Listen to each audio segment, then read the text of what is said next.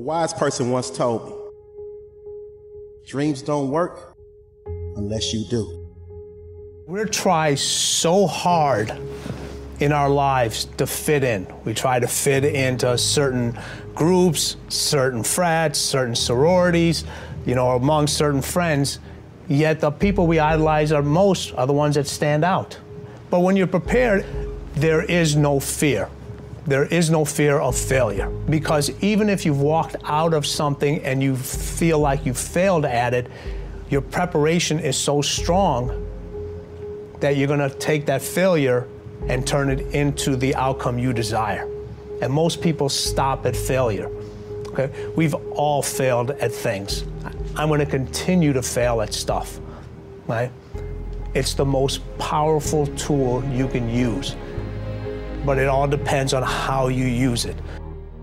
What would your future be like if you decided to, to want that which you desire so strongly that it prepares you past your fears?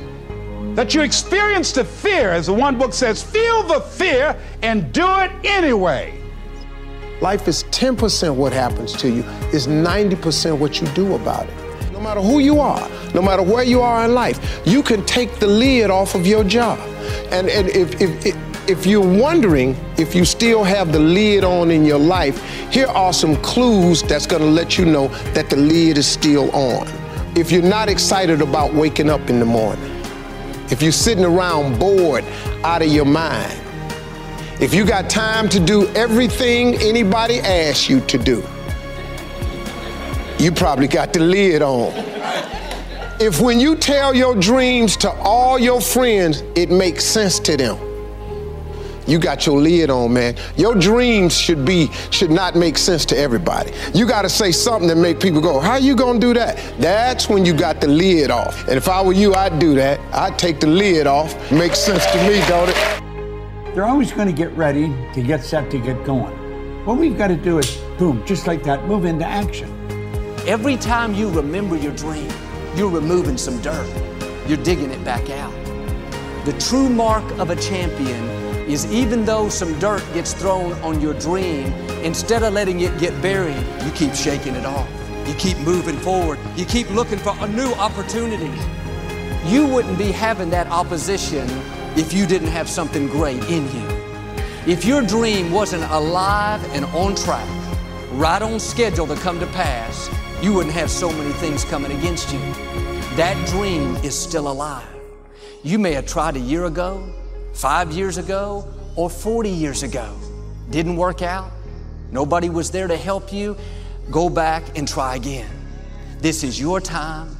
This is your moment. Your destiny is calling out to you. Can I tell you, your dream is not dead, it's just not in season. Your time is coming, promotion is coming, good breaks are coming, promises you've been standing on, dreams you've been praying about. Lack is not your destiny. Constantly struggling, barely getting by is not the end of your story. These light afflictions are for a moment. The adversity is temporary, the glory is eternal. Lord, I believe this is my year to get healthy and whole. This is my year to meet the people of my dreams. This is my year to go further in my career, to step into a new level of my destiny. This is my year to accomplish dreams, to break free from this depression. This is my year to meet the right people. This is my year to get healthy and whole. This is your year to see double. This is your year for vindication, for restoration, for new beginnings. Now get your mind going in the right direction.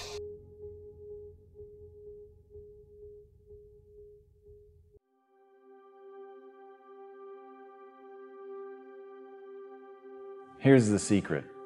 The people that do the most with their lives, the people that seem the most self assured, the ones that seem to embody confidence, the ones that seem to define confidence, they're the ones that had to face down the most fear.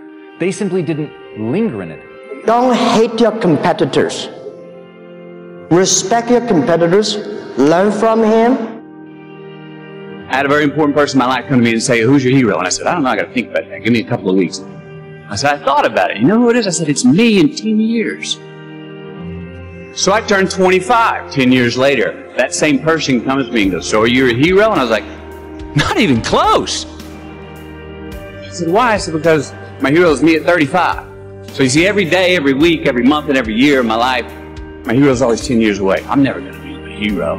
I'm not going to attain that. I know I'm not. And that's just fine with me because that keeps me with somebody to keep on chasing. That's the thing. Success and failure are generally slow processes. Either slowly building things up or gradually tearing them down. And that's why I say you've got to pay attention. You have to watch. You have to watch every single second. Choose love and don't ever let fear turn you against your playful heart. I believe in uh, manifestation. I believe in uh, putting a rocket of desire out into the universe, and and you get it when you believe it. You get it when you believe you have it, and that's the key. So we want to get really sensitized, acutely sensitized, sensory acuity, to whether what we're doing is working or not. And by the way, sensory acuity is really the measure of a person's intelligence. What I mean by that is how do we measure intelligence? Intelligence is a measure of the number and quality of distinctions you have in a given situation. You can handle this, you just haven't figured it out yet. It's all right. This is your training period. This is the tuition you have to pay for what you don't know. You can do this. Other people have done it. doesn't take an Einstein. Get you some people that can teach you some stuff that you don't know. Get you some people that have done it successfully and learn from them. Take some seminars, workshops, read some books on how to manage a business. Change the way you see yourself and begin to tend to the personal details. Understand that nobody's going to take care of your business better than you. You will notice the most successful people in any field, they are usually the ones who have failed more than anybody else.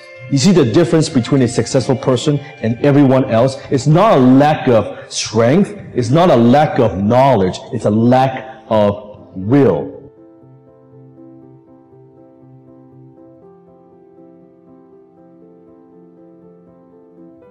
You must experience what this life is totally, isn't it? Before you go, you must experience this. If you do experience that, then such questions will never arise in your mind because that's not the way existence is. It's up to you in a world where we're taught to look outside for answers, for a job that will make us happy, for money that will make us happy, that answer is within. We already have it. We already have the answer, but will we unleash it? Will we give it? Will we own it? Will we truly reinvent ourselves to become the people that we're capable of becoming?